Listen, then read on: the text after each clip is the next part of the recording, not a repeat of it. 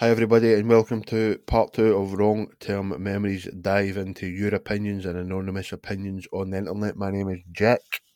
And uh, my name's Colin. Yeah, we we started recording this show last week, and our our little five minute intro section became the full show because we were either talking too much rubbish or we were just producing too much quality audio. Jack, I don't know. I'll maybe let the the listeners decide, or maybe let our executive producers, the really important top dogs, decide. Remind us who they are. Uh, it's Mark Brown, Robert McMillan, Sandy McCarthy, Stuart Glass, and Andy Sladen. So, big shout out to you and big shout out to everybody else that is a patron. Find us patreon.com forward slash long term memory if you want to get some juicy bonus content once a week. So, well, uh, we covered our listeners' opinions last week, mate, and we may as well just dive straight into the internet's opinions, anonymous opinions, basically. And some of these are a little bit, maybe a little bit more out there um, than some of the ones we covered last week. But um, I'm sure we'll have an opinion on these people's opinions. Yeah. I think we probably good. will, yeah, definitely. Especially this first one. Love to hear your thoughts on this, Jack. Um, most people are at heart stupid, selfish, and irrational creatures who are just one charismatic leader away from fascism.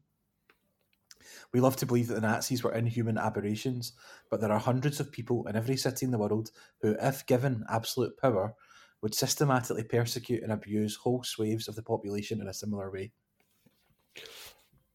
Right. Okay. Um,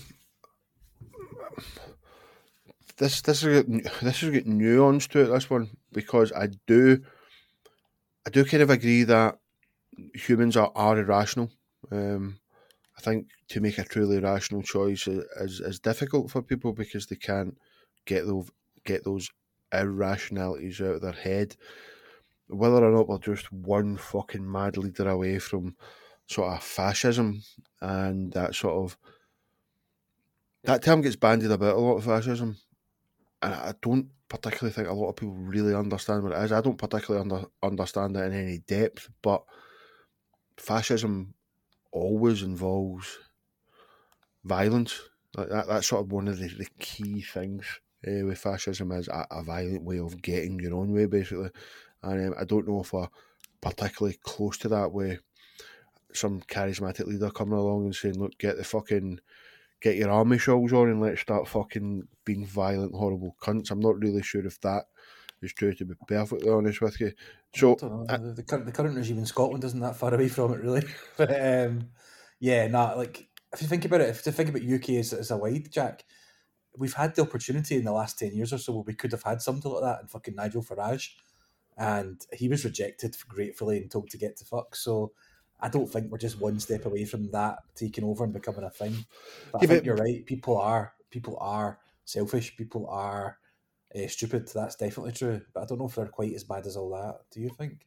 No, no, I don't like it. And even with Nigel Farage, his if he was to suddenly become the leader in inverted commas, it, it wouldn't be a fascist leadership because he wouldn't. I'm pretty sure wouldn't. Wouldn't be allowed. There, yeah, but there wouldn't be the violence involved. Like that's the thing.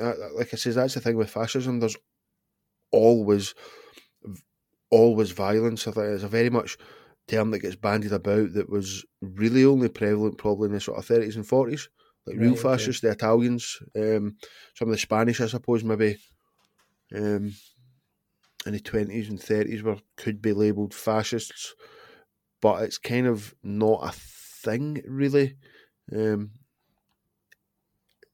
in the last sort of 50, 60 years, fascism doesn't particularly exist. Don't get me wrong, there's probably people listening to this that think, oh, look at some of the I suppose, fascist leaderships in Africa, and I suppose maybe there um, there is some sort of leaders that is that's all it's about is the violence, the taking over, the sort of rule with an iron fist type thing. But no, mm. um, I don't think in our sort of Western society it could happen. No, you never know.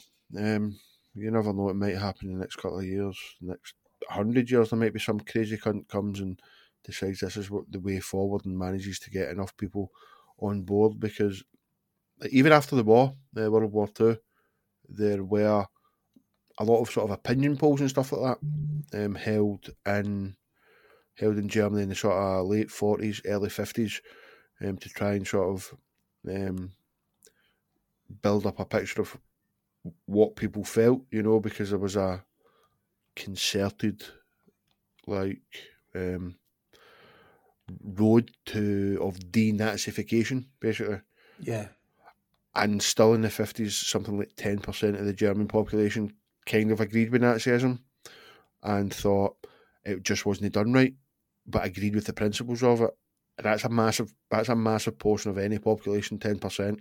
Yeah. And that's not that's not it is a minority in the sense that it's a minority, but it's a very fucking big minority. So again, living today say I'm not 100 percent sure I agree with that. Um, but fingers crossed it doesn't happen. Fingers crossed. You know, it's all kicking off in fucking Ukraine just now. I don't follow that particularly closely.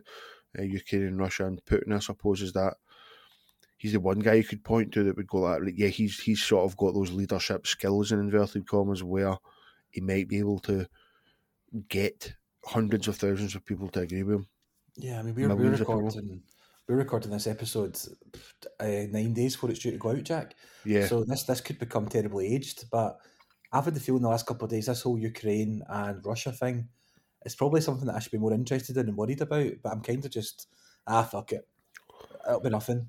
Um, but it seems to be getting serious now. So yeah, um, it wouldn't affect us because we're too old to get sent out to fight. But uh, and I wear contact lenses as well, so I'd be doubly all right. But it's it's a bit worrying if Russia's going to start actually just attacking folk. I've got gout, guys. I can't even make it. uh, next anonymous opinion. I can't agree with this one. Kids are not as amazing as people make them out to be. Full stop. Um, yeah, people see their kids through tainted uh, glasses, don't they? Or tinted glasses, I should say.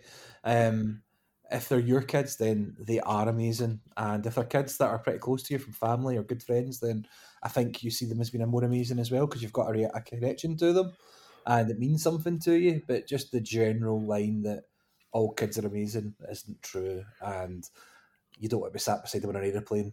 You don't want to be. Yeah, don't want to be I, I don't want to be in their mm-hmm. company for any longer than about 10 minutes.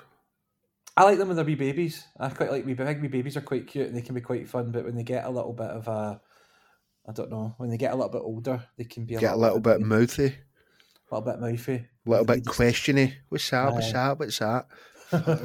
Ask your ma, I don't care. oh, nah, they're, they're great. Small doses, I suppose, unless they're yours and you love them. Yeah, that's it. Now this one's quite interesting um, because I'm I'm going to read it and then I'm going to ask you when you thought somebody wrote this. Right, just out of curiosity. Geek culture is one of the most shallow cultures ever. Okay. Mm, all right. Um, y- y- your assumption would be that it's been written pre- pretty recently because the whole geek culture has exploded in the last couple of years. Um, but I bet you it's probably older than you think because you've asked that. When was it written? Yeah, because I've asked that. This was written eleven years ago on Reddit. Oh wow. Um, I don't agree with it, mate. I don't think it is shallow. Like, the, it's it's a culture which is very all encompassing. You can be a geek about comic books. You can be a geek about movies. A geek about TV shows. A geek about I don't know um, Funko Pop dolls, wrestling. You can be a geek about anything. So to say that it's shallow, I, I don't know if that's the right thing to say about it at all. I kind of agree with it. I'll be honest with you. Um, I think there is a shallow nature to it. I think that they'd like to see themselves as, as not being shallow, but if you think about it, see if if your geekdom does involve, um, let's say Dragon Ball Z or uh, Pokemon or whatever, there's a hierarchy within that. You can be oh you oh this guy thinks he knows everything about fucking Pokemon and Pikachu and shit, but I know. Like it, it seems that's the thing I kind of think. Like if you're no geeky enough, if you're not right involved enough, you can probably get looked down upon in that culture. Uh, But is that just the same with any culture? There's going to be snobbery. There's going to be people thinking they're better than you. Well, there would be, yeah, because if you think about it, from a football point of view, if you support a Premier League team, if you're a Liverpool fan, and somebody else supports, I don't know, Barrow United or something like that, you're going to say as a Liverpool fan, what's the fucking point of supporting Barrow? Like, go to a game with 13 people and stuff like that. Um, See, I don't, I don't, I don't, I don't, I don't particularly agree with that, mate. Like, I think I think when it comes to football fans, like we we support we support the biggest team in Scotland. If somebody wants to fucking support Partick Thistle or Pollok Juniors, I don't look down on them at all. Oh, I, I think- totally do. I I don't Oh, see mate, the point. I, do not see the Ah, fucking see, point. that that's probably where we differ. If you want to fucking go and watch Pollok Juniors and pay five pound and have a pint after that, fucking go for it, man. I don't care. Yeah. Nah, I just don't see the point of it. It, must be, it just must be shit. But I say that because I, I support one of the, the biggest and most successful teams in the world. So I've grew up with nothing but success and nothing but joy. So the idea of going and watching a team that never wins anything is completely alien to me. So maybe that's why I just think it's pointless. Because thank God, I've never really had to experience it. Ma, no, like I says, like if you want to, if you want to, I, understand that. I don't, I don't particularly. I mean, I'm not going to date myself, you know what I mean. But one, of- one of my, one of my pals got into Pollok Juniors about. Um, Pollok Juniors, for those that don't know, are a junior football team in Glasgow. One of the sort of more famous teams in that sort of genre of football, and he started going about ten years ago and I'm pretty sure he eventually like that. This maybe got a wee bit. Was I'm pretty sure he eventually gave up his season ticket at Ibrox to just go and watch Bok Juniors. Right, he just because it was like a, just it just it was it was close to his house. There was a Feels, was a part of it and all that. there was a small community vibe about it, and he just kind of he still support still supports Rangers, still watches Rangers, but um, doesn't go to any of the games and just goes to the Pollok games. It's a money saver as well, I suppose I if you want is. if you want that sort of grassroots football stuff, then I um all for me. But yeah, um we, we started talking about geek culture, and I think I think geeks are starting to look down on people, whereas they were always the oppressed. They were always looked down upon, and it's because it sort of took off. It started to eat itself a little bit. I think personally. Yeah, So I agree yeah, with that guy. There. Probably something there, I suppose. Um, here's another one about children. Um, popping out a baby does not make you the keeper of infinite wisdom. Some people should not be allowed to pass genetic material on, such as people who have 10 children on welfare. Only people with a minimum of high school education should be allowed to vote. There is no democracy without education. Nutrition should be taught from kindergarten. People with obese children should be prosecuted for child abuse. Jail for 99% of the inmates should be rehabilitation and work, preferably community work. The 1% that should not be allowed it would be the serial rapists and the serial murderers. Religions should not be tax free, but should be taxed in accordance with the entertainment industry. And all taxes gathered from religions should go to education. Will we break this one down bit by bit? Yeah, we need to. I, I did when I copied and pasted this. I didn't realize. I thought it was just about babies and infinite wisdoms and like Yeah. how parents. You didn't um, realise it was one of these 1% people in prison writing it on shit on a wall, basically. Then. um, No, right. We'll, we'll start with uh, popping out a baby does not make you the keeper of infinite wisdom. Um, some people should not be allowed to pass their genetic material on. Um, only people with a minimum of high school education should be allowed to vote. I think um, that we can sort of group them together. There's no democracy without education, so that's probably one point now. Um, should you have to set a test before you have a win? so there, there, there is a train of thought that that there is, and I don't know if it's one I could get behind because it, it just seems a bit much. Um, but the the idea is that women should be sterilised at birth, basically, and then when they come to an age where it's the right time to have children, they have some sort of a test, some sort of a fit and proper person test and such, and then they become almost unsterilised. right. I think it sounds utterly barbaric. And It's fucking eugenics, man. yeah, Like- it's, I can understand to some extent the idea behind it, but the actual the actual act of doing that and what that actually means, I think it's far too much. Um, I, the human, the human can race has had fucking idiots since the begin since since fucking three hundred thousand years ago, whatever. It's Exactly. had it's had simpletons in. We're here now, so no, I can't. I can't get behind that. This sounds like it's been written by maybe somebody that's a fucking lawyer or a doctor or something that looks down upon the working class or whatever and thinks, "Oh, look at them, possibly, yeah. like really So, snotty." yeah, I mean the point about people having um, ten children while they're on welfare or on benefits, as we would call it. I, can understand the, the idea behind that because you are bringing children into poverty in some ways. You are relying on the government to support you and your choice to have family, but your choice to have family and your choice to have kids is exactly that. It is your choice, and I don't think your bank balance should have that much of a determination on it. And I would dare to say that if somebody's on welfare or on benefits, they're going to be on benefits or welfare regardless of their family situation. If you Mhm. took the kids away, I don't think they're suddenly going to get a mad inkling to go out and start working or anything like that. So I don't think you can really link the kids and the fact that they're on benefits together. Um, nutrition should be taught from primary school on. People with obese children should be prosecuted for child abuse. Don't agree with that, obviously. Uh, Um, but I, yeah, there's definitely work you could do nutrition wise for sure. I think I think there's a fairly high percentage of adults maybe that could benefit from that as well, myself included. but it's very much linked again to social class. It really is. I think it's a it's a societal thing that fucking fresh fruit no it is, it is more expensive and chicken dippers are a pound a packet and your kids eat them.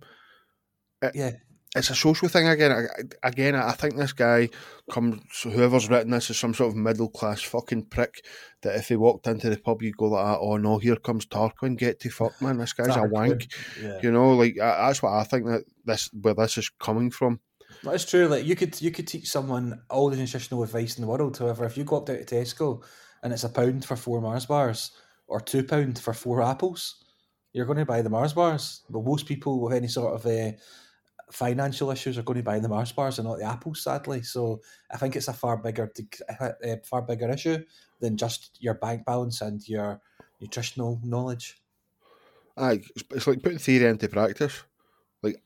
I'm 37, I fucking know that apples and oranges are better for me than uh, Mars bars and dime bars, but I fucking like a dime bar, so fuck up. uh, jail for 99% of inmates should be rehabilitation and work, preferably community work. Uh, the 1% um, that shouldn't be allowed out are serial rapists and serial murderers. So, Right. Can I take this one first? Yeah, go, go, go. So yes, I think that far, far more, far, far, far more of prison should be rehabilitation. It should be more work. It should be more education when they're in there. Um, I totally agree with that. However, what this guy's saying is that the only people that shouldn't get that, the only people that should actually be locked up in a cage are the serial rapists and the serial murderers. So if you just do one old rape or one old murder, that's Yeah, okay in this guy's book. Um, and I think that's just far too much. Um, but yeah, there should be a lot more in prison to rehabilitate, to nurture these people and try and educate them and make them better because the reoffending rates are massive in this country. The actual price of keeping a prisoner as well, Jack, is so, so expensive. And I don't think you get value for it because for some people are almost career criminals at this point. They go in and out of the jail like it's a holiday. And they probably do need to do something about it to try and fix these people because to end up in there in the first place, there's something broken, there's something not right with you. And it's almost a self fulfilling prophecy at this point. I think that if your life takes you down a path and you go to jail once, you're probably going to go there a second and a third time, and that's a big shame. Well, that's it. I, th- I think the guy's numbers and categories are, are totally skew with, but there is a decent point in there, like you, like you mentioned. I watch, uh, me and Karen occasionally watch the sort of world's toughest prisons type thing on Netflix. Mm-hmm. Um, it's, it's supposed to be a guy that was put in jail for, I think he served 12 years in jail for a murder he didn't commit, and he goes about all the prisons in the world to see how shitty it is, like in fucking Bermuda and in Pakistan and Australia, blah blah blah. He goes to all these really horrible places, but he done one where he went to the uh, the Supermax in Norway. Pretty sure it was Norway anyway, Norway or Iceland, and it was a. I'm not going to say a holiday camp because that's a fucking cliched term, but it was basically like a an open prison, but it was for really fucking serious criminals. You Right, know, okay. and it, it tends to not an open prison in the sense that you can just uh, go and visit your mates, but there was like it was like, like dormitories. There was fucking open rooms. The guards would sit down, speak to the people, because if you treat animal, if you treat people like animals, you're going to get fucking animals, Yeah. and their revid- revisit- revisitism rate. I can't remember the exact word. I fucked up again, but the the rate of reoffending there was I think it was like thirty percent. So one in three end up being a criminal again, whereas in other countries, especially America and the UK, it's like eighty percent. But the there was a murderer who had um, killed a guy, shot him, buried him, and only get caught 12 months later. He tried to escape, and he was in this prison. And like I says, he was getting to sit, make his dinner, make coffee, clean up, sort of live a life, but he was still, like, freedom was still taken away from him. But I get the feeling that if he gets out again, he's not going to go back to being a drug dealer. He's not going to go back to being a murderer. Whereas I think here the chances are you fucking learn more tricks. You get treated like an animal. You learn how to be sneaky. You learn how to fucking know how to abuse people, manipulate people. Whereas treating somebody like a person for a couple of years before they get let out, give them a job, they go 95, they, they become an electrician, they learn those skills. I definitely think that gives the person coming out of jail a massive, massive chance of not coming back. But it was costing them something like £170,000 a year per prisoner or something like that. Something like that. Whereas here it's like Four times the average or something, isn't it? yeah, so if you're the family member of the guy that got murdered, you're sort of looking at that guy going, he's fucking like he's got a recording studio. Like he he, he plays the drums on a Tuesday and like makes music. He shouldn't be doing that. But then it, Oh. that's it. It's punishment v rehabilitation and, and Yeah. how how much you balance that. Because the What guy's in. was that, Jack? Did you say it was Norway? I think it was Norway or Iceland, mate. It was one of the, one of those sort of progressive Scandinavian countries, anyway. It's one of these places where it's like nine pound a pint. So if you want to pay nine pound a pint, that's what we can give your prisoners. So um, I know I definitely see somewhere in the middle of the two would definitely work for me. religion should not be tax free, but should be taxed in accordance with the entertainment industry taxes. All taxes gathered should go into education.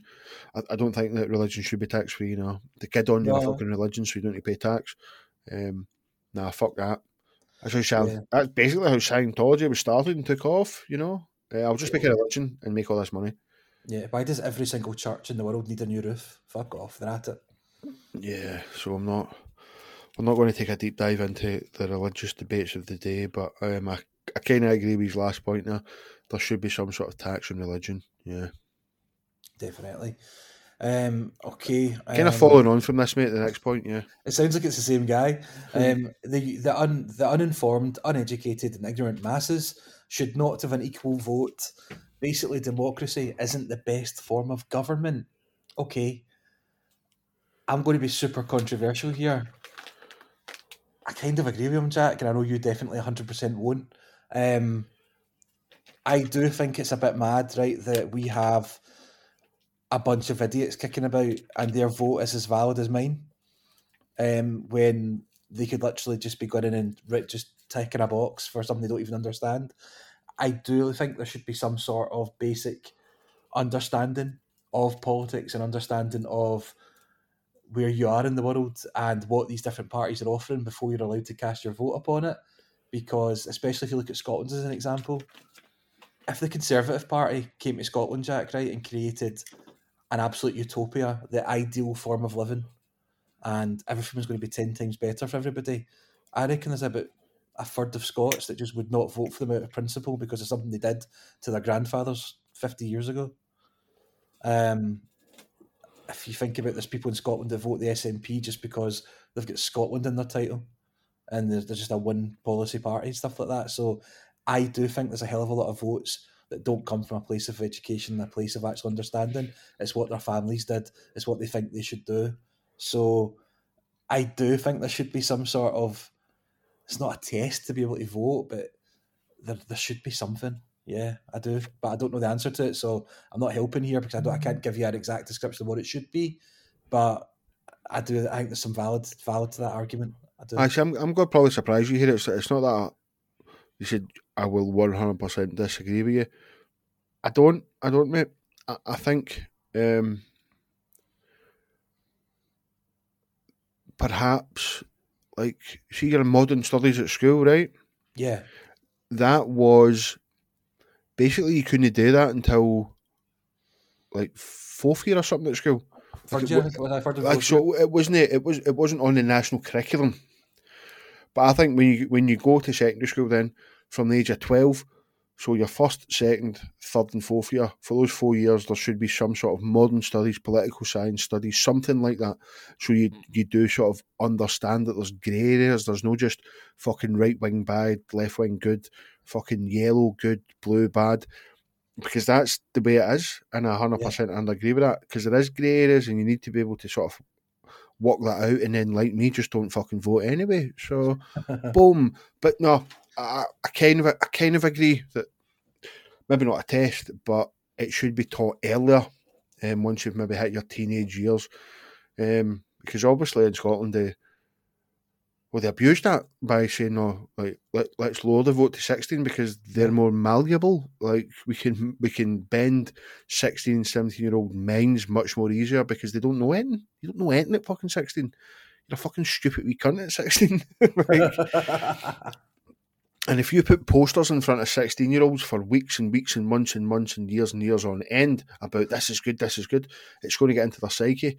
Maybe not so much now with the, the social media side of things, but yeah, I do think that um, teaching this instead of, maybe not instead of anything, just sort of lumping it into your history lessons or something so that um, th- there's a basis of knowledge there that things aren't so black and white. Yeah, I can kind of get behind that, man. Um, I don't I don't think everybody's vote is equal. yeah, so I don't disagree with them. Anyway, surprised you. Yeah, you have surprised me. I'll tell you what, everybody should be allowed to vote because we do live in a democratic society. But I think my vote should be worth two or three times some other, some other people's. Hundred percent, right.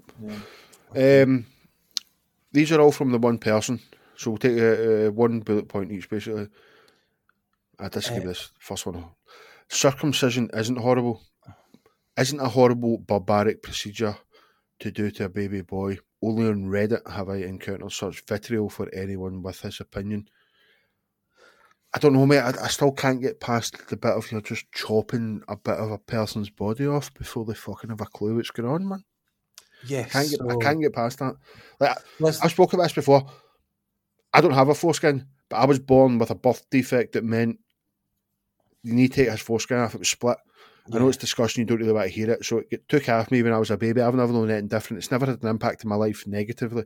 So there's an argument there that does it really make a difference? No. But like it wasn't it was a medical choice. It was like, yeah. like that's going to fuck up. We need to get it out. So there's a medical reason for doing it. Just doing it because you believe in a fucking fairy is not on, I don't think. Yeah, um, Jack isn't quite telling the full truth there. Jack was actually born with a huge penis, and uh, they had to do something. I never said that had a wee penis. I said I had split foreskin. It was massive, but it was split. It wasn't. Um, it was tiny. It was a baby penis. Yeah. Let's look at it. Let's look at it. uh, let's look at it from three different places. Right, you've got one which is done for a religious reason. You've got two, it's done for a health related reason. And you've got three, which I think is a more American type thing, but it's done for supposed cleanliness reasons. Um, the cleanliness use I've never really understood because I've got a I've got a lovely foreskin and it's always clean as a whistle. Just wash um, it. Yeah, just wash it. It's, it's actually quite nice washing. I quite enjoy it. Um, number two, um, if it's done because of a health reason, then yes, of course you do. That's not barbaric. That's protecting you from something that's not quite right. Number three, doing it for religion, religious reasons. Yes, get that to fuck. Like, I do not know how any god. I don't believe in any god, right? But if I did believe in a god, I don't know why that God would care if I had foreskin or not. And I, am not I'm not opening this up to why a certain religion does it and why they're wrong because I think any of it would be wrong. I don't know what that's got to do with your religion and why it's valid. Yeah, no, I think we we're pretty we're on the same page there, mate. Uh, video games are worse than drugs when it comes to distracting and demotivating people from doing something with their life. No, they're not worse than drugs. Drugs are far worse. Drugs will kill you. Um, video games will not. Um, I mean, he's talking about being distracted and demotivating. He's not talking about like health. Yeah. Well, he's saying it's distracting you from doing something with your life. Um, demotivating you. I don't know. It's, it's, it's television and it's television, cinema, music, movies. Surely they're all the same then. If they, they distract you and demotivate you from doing other things, don't they? Books would do the same. I don't know why we're putting one form of entertainment into its category on its own there. Yeah, fair enough. Um, I don't think I agree with the guy. I'm just saying um, yeah. he's not talking about life or death. He's talking about distracting and demotivating, um, which is slightly different. So it is a nuanced point, I suppose. And nah, drugs will fuck you up. Drugs, video games I don't know. Will video games fuck you up? You know what I mean? Um, I know Wayne's that play fucking Grand Theft Auto that are only going about killing prostitutes. Uh, yeah, we're, we're probably the we're probably the first generation that grew up playing games that were a bit risky and a bit out there, and me and you are perfectly well adjusted and lovely. Yeah. Digitally created art will never be as artistically worthwhile as something created by hand with actual materials. Absolute nonsense. So you think um, going on to Canva or going on to your Photoshop or whatever and creating something is on a par with getting to paint it? I think it is, yeah. Like I think that Skill set is different, but it's it's, a still different skill set. You're still creative. You're still creating something. It's just because you're doing it digitally rather than in the analog sense. I don't see why one's any better than the other. If you look at, er, let's just look at Disney as an example. Go watch Mickey Mouse from 1930 when it was just done with a fucking paper and a pencil, and now watch the latest Pixar movie and tell me that that new Pixar movie isn't more artistically worth- worthwhile. There would be people that would argue, like the the new Tom and Jerry's, for example. We spoke about Tom and Jerry maybe on this show or another show, but the old Tom and Jerry's made in the forties and fifties, maybe hand drawn shit like that. Again, it's probably just nostalgia because I watched them when I was a child. They're better than these computer animated things. Do you not think this it's the stories though, and your memories of the stories that are better? It's not how the actual characters look. Aye, it's probably. Aye, like I said, it's it is nostalgia kicking in because nostalgia is one of those things that's very fucking personal as well. I liked it when I was young, therefore it's better. But it's, I, I do think it's hard to get past that. Um, It's also like you can, in terms of saying something, the word, the, the word, sorry, I can't speak here. The word worthwhile is a big word in this sentence as well Right. because if you're going to create something digitally, then I could, I could create the background. I say I say me right, but you could create the background to a whole TV series digitally and just keep reproducing it and reproducing it and reproducing it and using it over and over again, and it cuts out so much time from that design process and actually making something. Mhm. Whereas if you're going to do everything by hand, it's going to take you 10 times as long to create anything of any good worth or content. So it's definitely worthwhile doing stuff digitally. And it's a skill just the same as picking up a pen. Picking up an, app, an Apple Pencil is no different skill level to picking up a pencil. It's just doing it differently. Yeah, I think worthwhile, like you say, is probably the, the wrong word for the guy to use. I suppose that's these NFT sort of things that are coming into sort of um, light nowadays. Like, and the best kind of way I've heard it described is you can look at a picture of the Mona Lisa, but you don't own it. So these NFTs, you can look at something, but you don't own it. I still can't really wrap my head around it, to be honest with you, man. I heard someone during the week describe NFTs as um, the hugest, um, biggest, most obvious money laundering scheme the world's ever seen. And I, I find it hard to disagree with it. Yeah, a lot of the, I think there's a lot of fucking debate about it. You know, Man City recently signed up with a an NFT company, and like just some guy on Twitter started to take a deep dive into the, the company that owned it and tried to look up who the managing directors was. Couldn't find a picture of them on the internet, and they LinkedIn, they nothing. Couldn't they find any history on these guys, and basically came to the conclusion that there were just three fucking fake, fake profiles. Jimmy McBoyle or whatever. Frank and Graham own NFT Man City, and the Man City actually looked into it and eventually cancelled the contract there. I think there's a lot of fucking cyber criminality going on with it. Yeah, Absolutely. John yeah. Terry's involved in it. and He's a fucking simpleton. So, He, he is a fucking idiot. yeah. but he's getting like Um, Ashley Cole and fucking Kaka and shit involved, or maybe even Kaka Willian or something are getting involved because it's an easy way to make a fucking lot of money when it's a pyramid scheme. You- You're there at the top or whatever. So, yeah. yeah. I mean, we, know, we know Ashley Cole will do anything for money. He just wants to buy mobile phones, that guy. Yeah. Um, Pirates, pirates are lame. are lame. yeah. Ninjas, not as much, but still steal. Um, pirates are so much cooler than fucking ninjas. Don't even start. Yeah, I- pirates are all right. Aye, all Yeah. priests are not paedophiles. Well, that's just a statement of fact because all of yeah, them that's aren't. true. some of them Yeah. are, some of them aren't. Yeah. There's a higher percentage of priest pedophiles than butchers per se or candlestick makers. But um, to say that all priests are not pedophiles is 100% true. Right, okay. Uh, people need to read more books. Seriously, I'm so sick of this anti-intellectual movement that cropped up the last few years where people don't actually read anything. They just go on Wikipedia. Fuck you. Don't say that about us and find something that proves them right, and that's that. There's no personal growth, just reinforcement of your own ideas. Pick up a book, read it, and then form an opinion. Now, to think that to think that books in themselves aren't written with bias is also a, a pretty dumb stance to come from. If you read a book written by a guy who believes in fucking space monsters, it's going to speak about space monsters. If you read a one about God, it's going to believe in God. So just reading a book, I don't think um, is the way forward. But I think checking multiple sources is probably something you, you should better be doing. Like read an opposing argument rather than just take the first one, be it in a book or not. Yeah, I think. No, absolutely. Um, it's I, I like that people should read more books, right? So, see if he just said his statement was people need to read more books, then totally agree with that. However, you, you can go online and you can research and read things online that will give you just as much validity as reading a book will. And the idea that you just read a read a book and suddenly you'll have all these opinions and ideas just isn't true. Um, that's an, another person whose opinion is designed to try and make themselves sound cleverer than they are. The, the anti-intellectual movement that he speaks of here that seems to have cropped up, I do kind of get that a little bit. Like that, there is quite a large section of people that go, "Oh, look at Smarty Pants over there," and I don't particularly like that.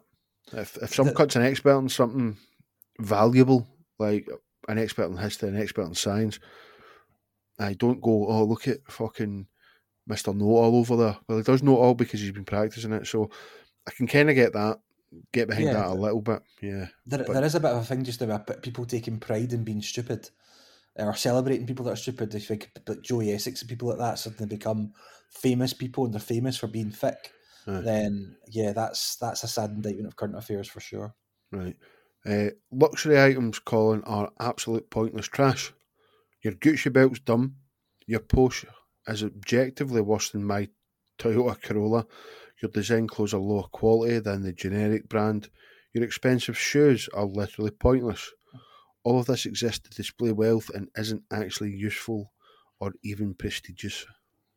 Right, okay. Um, I don't have a Gucci belt, right? But if I did, it wouldn't be any dumber than any other belt because it's a fucking belt. um, a, a, Porsche is not worse than a Toyota Corolla, right? It's probably value for money wise. Toyota Corolla is probably your best bet, but a Porsche is going to be massively more fun. Uh, designer clothes are lower quality than the generic brand. In some instances, they might be, in some they certainly won't. And your expensive shoes are literally pointless. I don't believe that to be true. Most shoes are quite pointy at the end. This guy is a fucking idiot, and he didn't spell clothes properly either. Oh, cloths, you know, I. Your designed um, cloths are lower quality. So is your spelling, mate. But what do you think of the opinion that some cunts are just showing off? They, they undoubtedly are, mate. 100%. Is that, is that a bad thing, showing off? I don't think it's a bad thing. Um, I, and I say that as somebody I don't wear. Eh, the only designer clothes I own are, are shoes. Basically, I don't wear I don't wear designer jeans, designer t-shirts, any of that stuff. I'm not into it, so I'm not. I'm not really in this fight. I'll be honest. But people, what people want to buy stuff and people can afford to buy it, then yeah. Bigger issue for me with this whole thing is youngsters fucking buying hundred pound t-shirts on Klarna and things like that, and getting themselves into debt to wear designer stuff. That's the stuff that's stupid. That's the stuff that's pointless and shouldn't be happening. But if you can afford it and it makes you feel better, you buy whatever you want. But surely that's again a massive societal thing nowadays with fucking Kardashians on the telly, fucking the, the Essex cunts on the telly, and here, look, fucking Jimmy Essex is wearing a fucking four hundred pound designer Hermes belt. Hermes belt. Oh, I need to get that, otherwise cunts will think I'm shite. Like that that's pretty rubbish. But if you've got the money, fucking spend it on what you want. Don't give a fuck. I don't care. Exactly. If you want to spend a grand on a fucking jacket, magic, go for it. You've got the money. But like you says, don't be fucking putting yourself out to do it, man. To keep up with the Joneses, basically. Yeah. Absolutely. Right, I'll let you take this next one, mate, because I think you're probably more in a place to maybe pass comment on it because you know me and my musical taste and opinions. Okay, so rap artists should not be allowed in the Rock and Roll Hall of Fame. Here are some of the rap artists that have been inducted into the Rock and Roll Hall of Fame: Jay Z, LL Cool J, The Notorious B.I.G., Tupac, N.W.A., Public Enemy, Beastie Boys, uh, and Run DMC. Now, I think you could maybe make a case for the Beastie Boys as they play instruments, but N.W.A., come on. I mean, when I think of rock and roll, I'm never going to put some Tupac on. I've seen Run DMC live, a fun show, but it's not rock and roll. I've owned albums from several of these rappers. I'm not against anyone getting recognition for their work, but just get the category right for that particular Hall of Fame. Would you put Metallica into the Hip Hop Hall of Fame? Should Wayne Gretzky be in the Pro Football Football Hall of Fame? Just make a Rap Hall of Fame instead. Um, it's just absolute nonsense. It's the, the Rock and Roll Hall of Fame by default has become the the main Hall of Fame for music.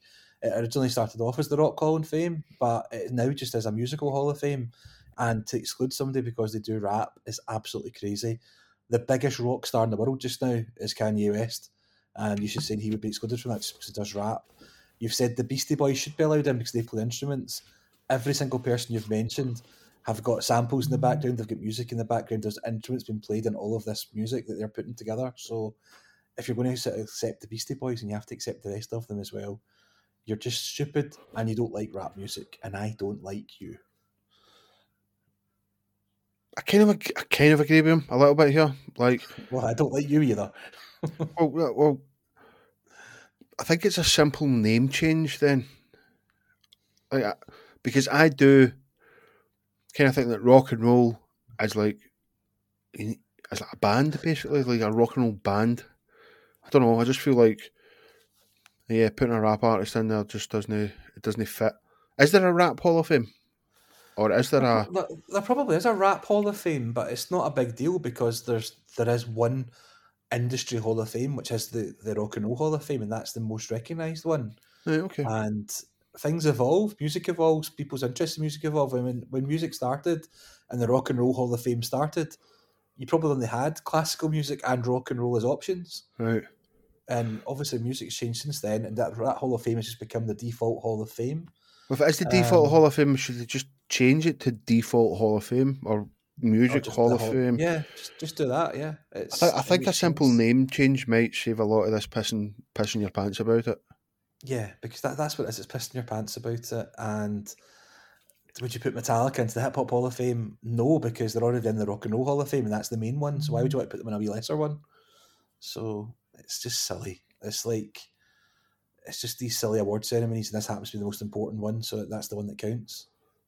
Yeah, that's I tend to agree with him. If it, if it was to stay as a rock and roll, I kind of feel like you need to be a band or whatever to get in there. But again, um, who who really cares? Um, if you're riding a bike for anything other than a commute, you should never be in the road. Find a bike path, get on the damn sidewalk, ride around your neighbourhood. Uh, I don't care. Just stay off the road. I can take this one. Uh, nonsense. Um, they should be allowed on the road. Uh, what I will say is that they should pay. Uh, they should pay a percentage of road tax that cars pay, and they should have some sort of identification or registration system, the way cars do, so that any bad behaviour by a cyclist is punishable, and they have to obey the same sort of laws as car drivers do. Um, there's nothing more annoying when stop at a traffic light and a cyclist just drives right through it stuff like that shouldn't be allowed and it just gives the rest of them a bad name. But we're trying to protect the planet, we're trying to get more eco friendly, we're trying to get cars off the road.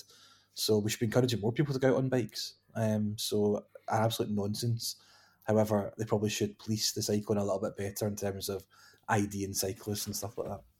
It's something I've never thought about until you said it there 30 seconds ago. I think that's a no bad idea, the sort of um, having a QR code or something that's readable on your bike. It tells you who you are. So if you're a dickhead and you get caught on a camera being a dickhead, you're a dickhead and you get treated the same as everybody else. So yeah, I'd literally never thought about that until you said that, mate. But I think that's a no bad idea actually. So good stuff. IKEA furniture is piss easy to put together. Everyone says it's uh, confusion. Must be fucking stupid.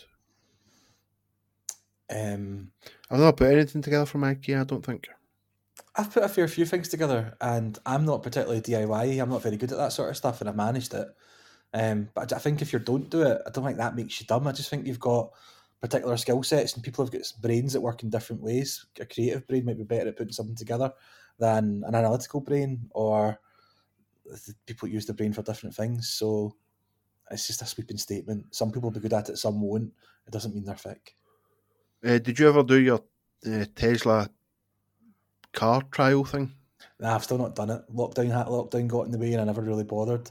Um, I might wait until the Cybertruck comes out and do it with that. Right, okay, because Tesla vehicles are poorly engineered vehicles wrapped in fancy trim.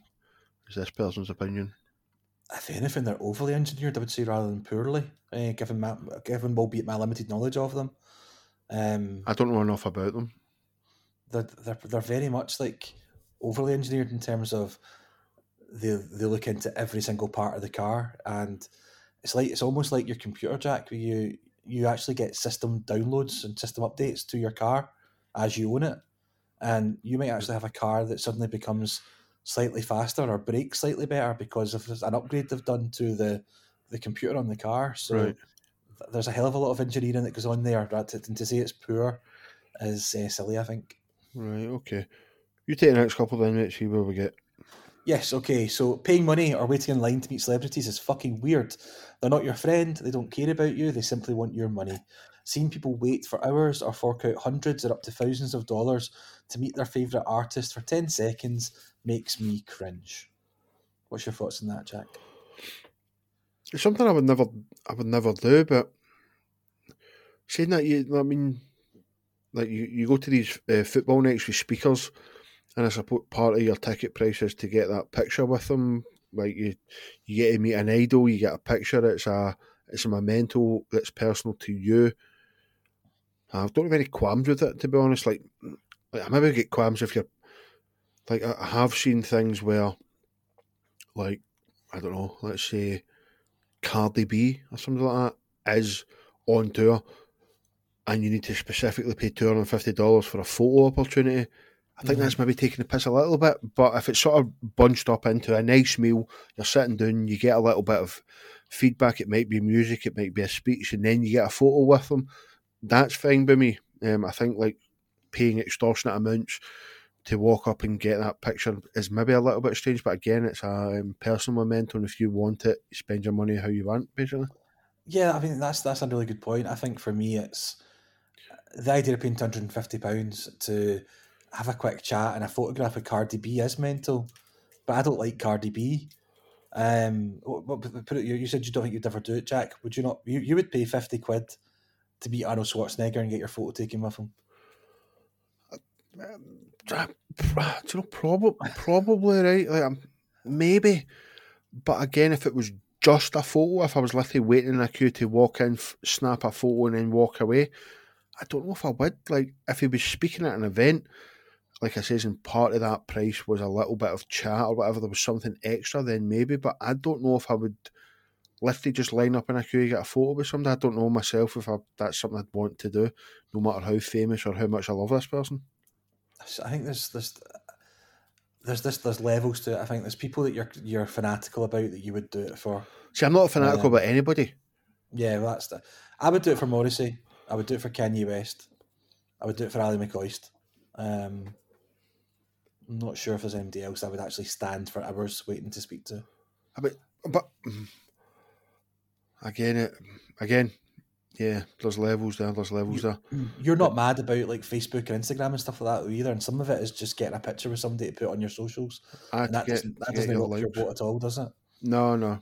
Um, I feel that if scientists continue exploring the universe and its laws, we will discover bone chilling horrors better left unknown.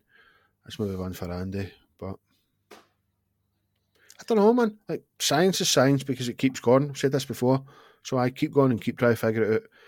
And if you find something that's a bit bone chilling, we need to try and deal with it, I suppose. Uh, yeah, absolutely. It's it's there will be stuff to find. I think the oceans is a big one, mate. People always think about space and everything that's out there. If we keep going deeper and deeper and deeper into these oceans, some of the shit we see and find down there, species we didn't know existed, uh, organisms we didn't know existed is quite scary and bone chilling. I would say even before you start thinking about space and what's not. It's, it's only scary in the oceans if that we decide to fucking move down there and start staying beside them. These cunts don't come up the way, so just let them be. did, did, you see? Um, did you see last week the guy in Sydney get ate by a shark? Uh, no, no. First time a guy. This, this is amazing. First shark attack that's killed somebody in Sydney in sixty years. Is it that long? I know Yeah. world. I know worldwide. I think there's two shark attacks a year, or three maybe that kill people. So it's like such a statistical anomaly that um, you would have thought that Australia would have been higher up there, but sixty years. Absolutely, yeah, sixty years. It's a bad week for Australia. Um, obviously, a, a- shark killed somebody in Sydney, and uh, neighbours get cancelled. So a poor week for the Australians. Did they cancel neighbours?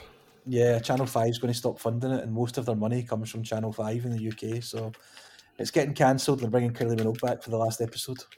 Seriously, there you are. Yeah. Well, it doesn't impact. I'll let you take this next one because it's about Android, mate. Okay, so here we go. Um, here's somebody with an agenda. People who claim androids are for poor people are fi- financial. right, people who claim androids are for poor people are financially illiterate.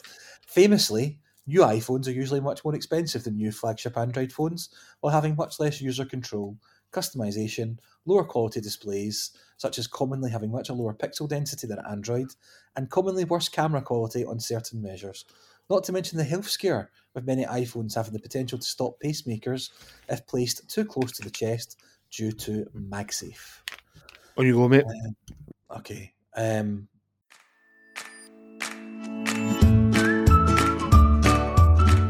Hello, friends. Colin here. The looks, the charm, and the brains behind Long Term Memory. Just wanted to pop in and interrupt your listening pleasure to let you know about our Patreon and some changes that we've made to it recently. We've now introduced a £1 tier where you get absolutely hee haw other than the sense of achievement that could only come from supporting two great guys like myself and Jack. We've also reduced the price of the two top tiers uh, by a pound on each of them just because we appreciate life is a little bit shit just now and uh, if we can make things a little bit better for people then we will.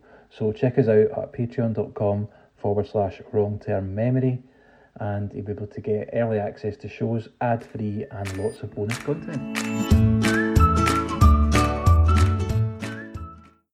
Wow. So um, Apple make three phones a year.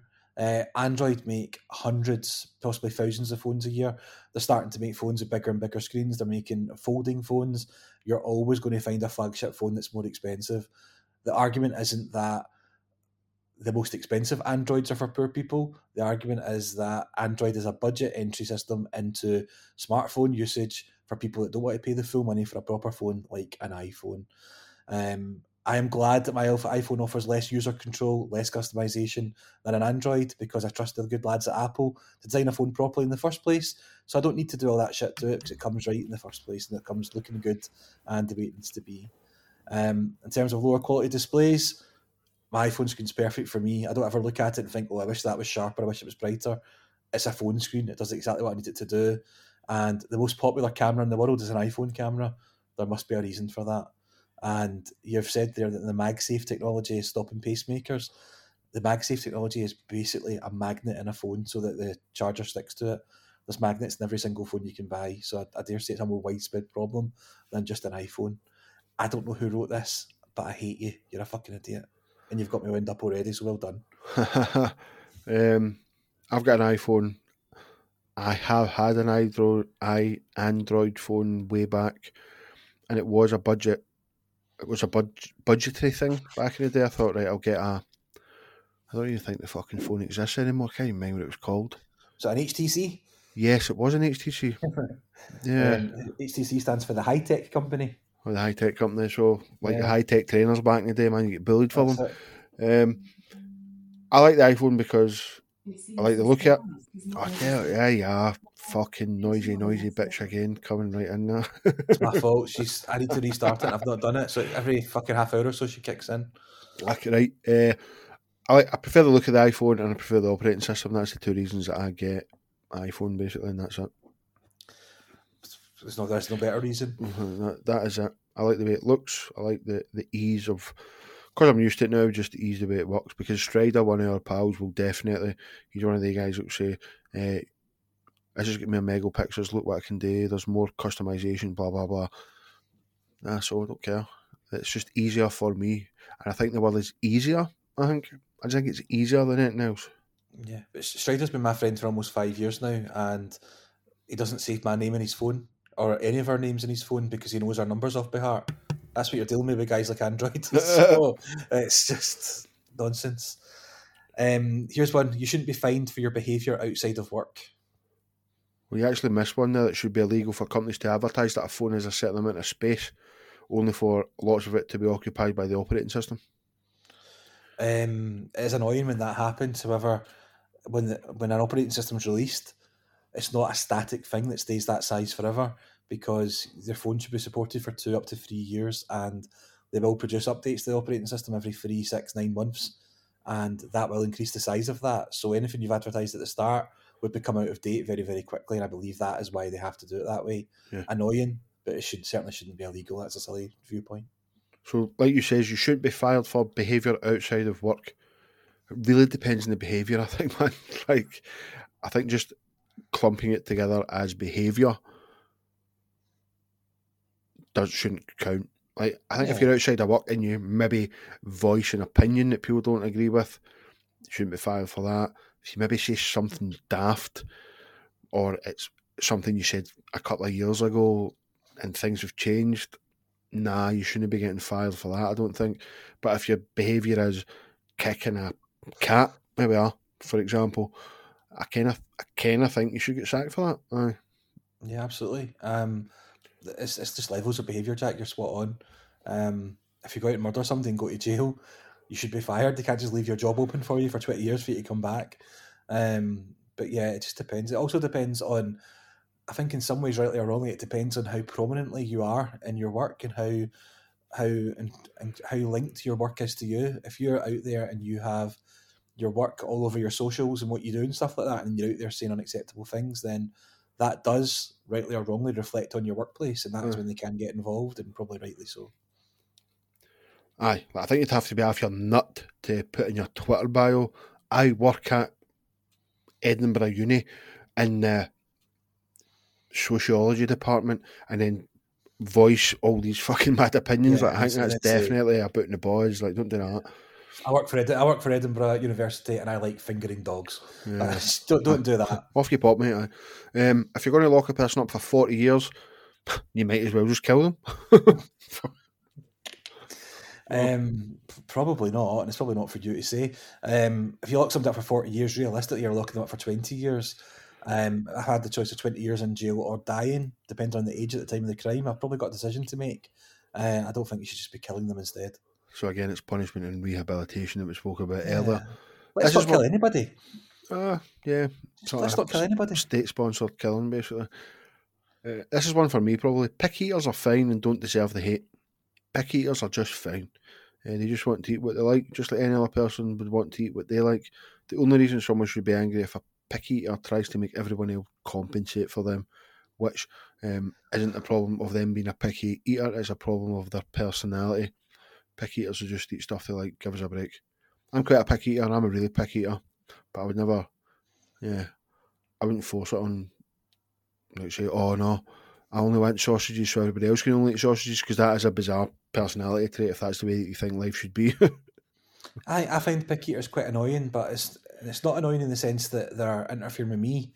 I just think it's sad and it's a shame that they've not opened themselves up to other things that I'm pretty sure they would enjoy if they tried. uh, you're going to be putting mushrooms in your next steak, mate. Uh, actually, I had mushrooms this week in a risotto that I made. I chopped them. I chopped them razor razor thin, and you literally couldn't taste them. But they did that. I'm doing Hello Fresh just now. right. Um, so one of the Hello Fresh things was a risotto, and I just did it. And you know what? It was fine. Enjoy- I really enjoyed that risotto. Yeah, this cunt next is a weirdo. I love wearing clothes that just come out of the dryer that are slightly uh, wet and warm. He's going to get the cold. this is a nostalgia based one. Children's shows nowadays are absolutely horrendous compared to what I watched as a kid. We we just spoke about that either last week or I can't remember because we're doing this in one recording. but either last week or this week, uh, it's just nostalgia that's getting to you there, mate. Yeah. It's just nostalgia, and it's also the fact that there isn't actually children's TV anymore. There's preschool TV, and that's pretty much it in that market. So you're actually remembering things like the Queen's Nose and Grange and Byker Grove and stuff like that, and you're comparing it to CBBC, and it's not you're not comparing like for like there. Or is, is, is there no sort of like what do you want to call it pre-teen dramas or anything like that? Like your Byker Groves and Grange Hills anymore? Do they not do them? That doesn't seem to be, mate. You get some wacky stuff on Nickelodeon, some wacky stuff on like Cartoon Network and stuff like that. But if you, if you think about it, turn on the turn on the TV in the afternoon, you don't get CITV anymore. You don't get CBBC. No, I get that. It doesn't, it doesn't exist. It's they just everything's moved to YouTube. They just don't have dedicated kids TV shows. I don't think for maybe seven, age seven and up doesn't really exist. Because we spoke about Byker Grove before, for example. That was one of my favourites when I was younger, as a maybe 10, 11, 12, 13 year old. And it used to cover quite hard hitting issues death, cancer, gayness, stuff like that. Like, surely, like, if your parents aren't really going to be speaking to you about that stuff, like, as much as in a panacea, you would go to mummy and daddy and say, Oh, I feel a little bit different about my friend Billy in the, the class. That doesn't happen. I don't think as as much as we would like it to. So I, I think there's definitely a fucking space for that sort of that market where it's it's not a cartoon, but it's facing issues that don't get spoke about. And it's if if that's not there, then it's not where the people learn that. Is it just all on the internet now? Then, like you say, is it uh-huh. all just fucking YouTube and Twitter and fucking Instagram and shit? And that's probably a dangerous path. Yeah, I think it definitely is that, and it is a dangerous path because the internet's so wide and varied. And literally, I could create a website saying that drugs are really good, you should take loads of them, and somebody could find that and take that advice as golden. Whereas if you think about Byker Grove and Grange Hill and stuff like that, it was made with a little bit of responsibility in mind. Aye. It told it told the truth. It didn't encourage bad behaviour. It showed people that if you made a choice, there was consequences quite often, and it showed you what those consequences were that's not always the case when you're just looking about online and seeing stuff. So yeah, there's definitely a risk there for sure. Yeah. So I'm going to actually skip one here because this sort of hooks in then. So I'd much rather let a 13 year old play Doom or Resident Evil than let them have uh, unlimited access to social media apps and actively engaging with strangers. I, yeah, I, will be honest, I, I don't think there's a the strangest things as, as a risk online, social media probably not so much for me. But if you're going to be super, super cautious, letting them play Doom and Resident Evil is safer than letting them go be, go mad on Facebook. Yes, I agree. But that's the thing with the, again, we're getting into really fucking quite deep stuff here. Just your social media algorithms then, that if if you are a 12, 13 year old and you, you like a few things that you agree with per se as much as you can at that age, then you're just going to be fed more and more of that, and that's just going to reinforce that opinion that you have at that age. You know, it, it, it does seem it does seem a little bit dangerous, and yeah, sticking on doom and kidding on your fucking uh, a zombie killer or whatever. That's shouldn't they have a fucking massive impact on what you actually think of as reality. That's just my opinion. No, yeah, no, I get that as well. That's a good point. Multiplayer is uh, killing video games and sucking the joy out of them. Single player and local co op are far, far superior versions. I agree with that. When I buy games, we were speaking off of air, I bought Five Cross, Five.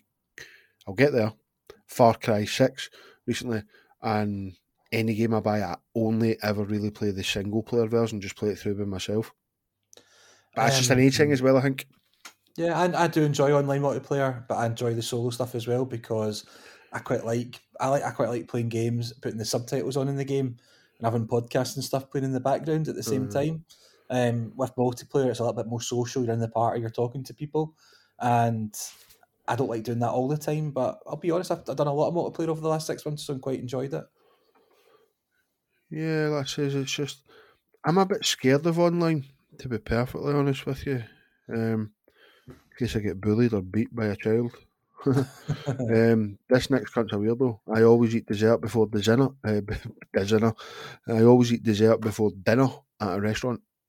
Like, he doesn't. It's bullshit. Like, Unless he's at a buffet. if, it's at a buffet and he's in control of things, then he might do.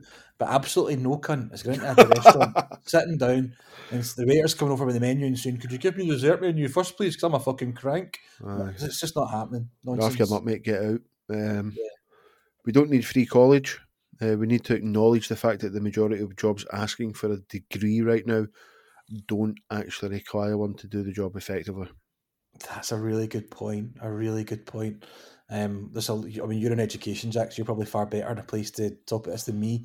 But there's a lot of jobs in my work just now where there's a lot of jobs that I do that I've worked myself up to in my work that somebody could come out of university with a degree and not be able to do. Um, a degree is almost a foot in the door for me, and it allows you to show that you're capable of certain things, but it doesn't just mean you're able to do a job. Right. Um, and there's people that maybe don't have a degree that could do jobs just as good, and they don't get the foot in the door because they don't have the degree. Mhm. So there's definitely something in that for me. Absolutely. Yeah, no, I tend to agree. There is something in there that the, the, the only thing it sort of shows is you're committed to learning. Yes. Like you, you can do, uh, get a, a degree three years, an honours four years, masters five years, PhD seven years. It shows a commitment to be able to to stick to something, and I think that is about the only thing you can take from it. Because in my job, um, they they they look for uh, they look for a degree, but then once you're on the job, you need to do a PDA. Um, you need to commit to doing that for a year or two years you could walk in and do that straight from straight from school and just do the PDA over two years. You don't need the three years before it, but it does show a commitment to actual learning. So I can Right. kind of get why my workplace says, look, shows you can do it for three years, right? Okay, now you've committed to doing that. You need to do another two years while working on a job to get that professional award thing. So it kind of swings and roundabouts, but there are some jobs that I imagine asking for a degree that you could probably walk in in three months, six months on a job, you would be up to speed, no bother. Especially if you think about if you've got a job and it's a, it's you need a degree to get it. If there's somebody sitting there doing that job and they've been doing that job for 20 years, how valid is their 20 year old degree compared to the one that somebody else might be getting just now? I've got a degree in fucking risk management. What the fuck is it? Basically, like the only thing it showed was I, I could stick to something for four years. That's all it shows. Because I work Yeah. in like says I'm I'm, a- I'm an edu- I'm not an educator, but I work in education at the moment. So yeah, I don't need my fucking risk management degree. We were talking about societal risks and fucking insurance fraud and shit to do the job I do just now. It just showed that I could do something and commit to it for a couple of years. That's it. Yeah, that's indeed. Second last one here AM and PM is dumb. Everyone should use 24 hour or military time. Mate, you come round at uh, 1800 hours to watch your football? Uh, no, I'll be a bit late, mate. You'll see me at 1822. Aye.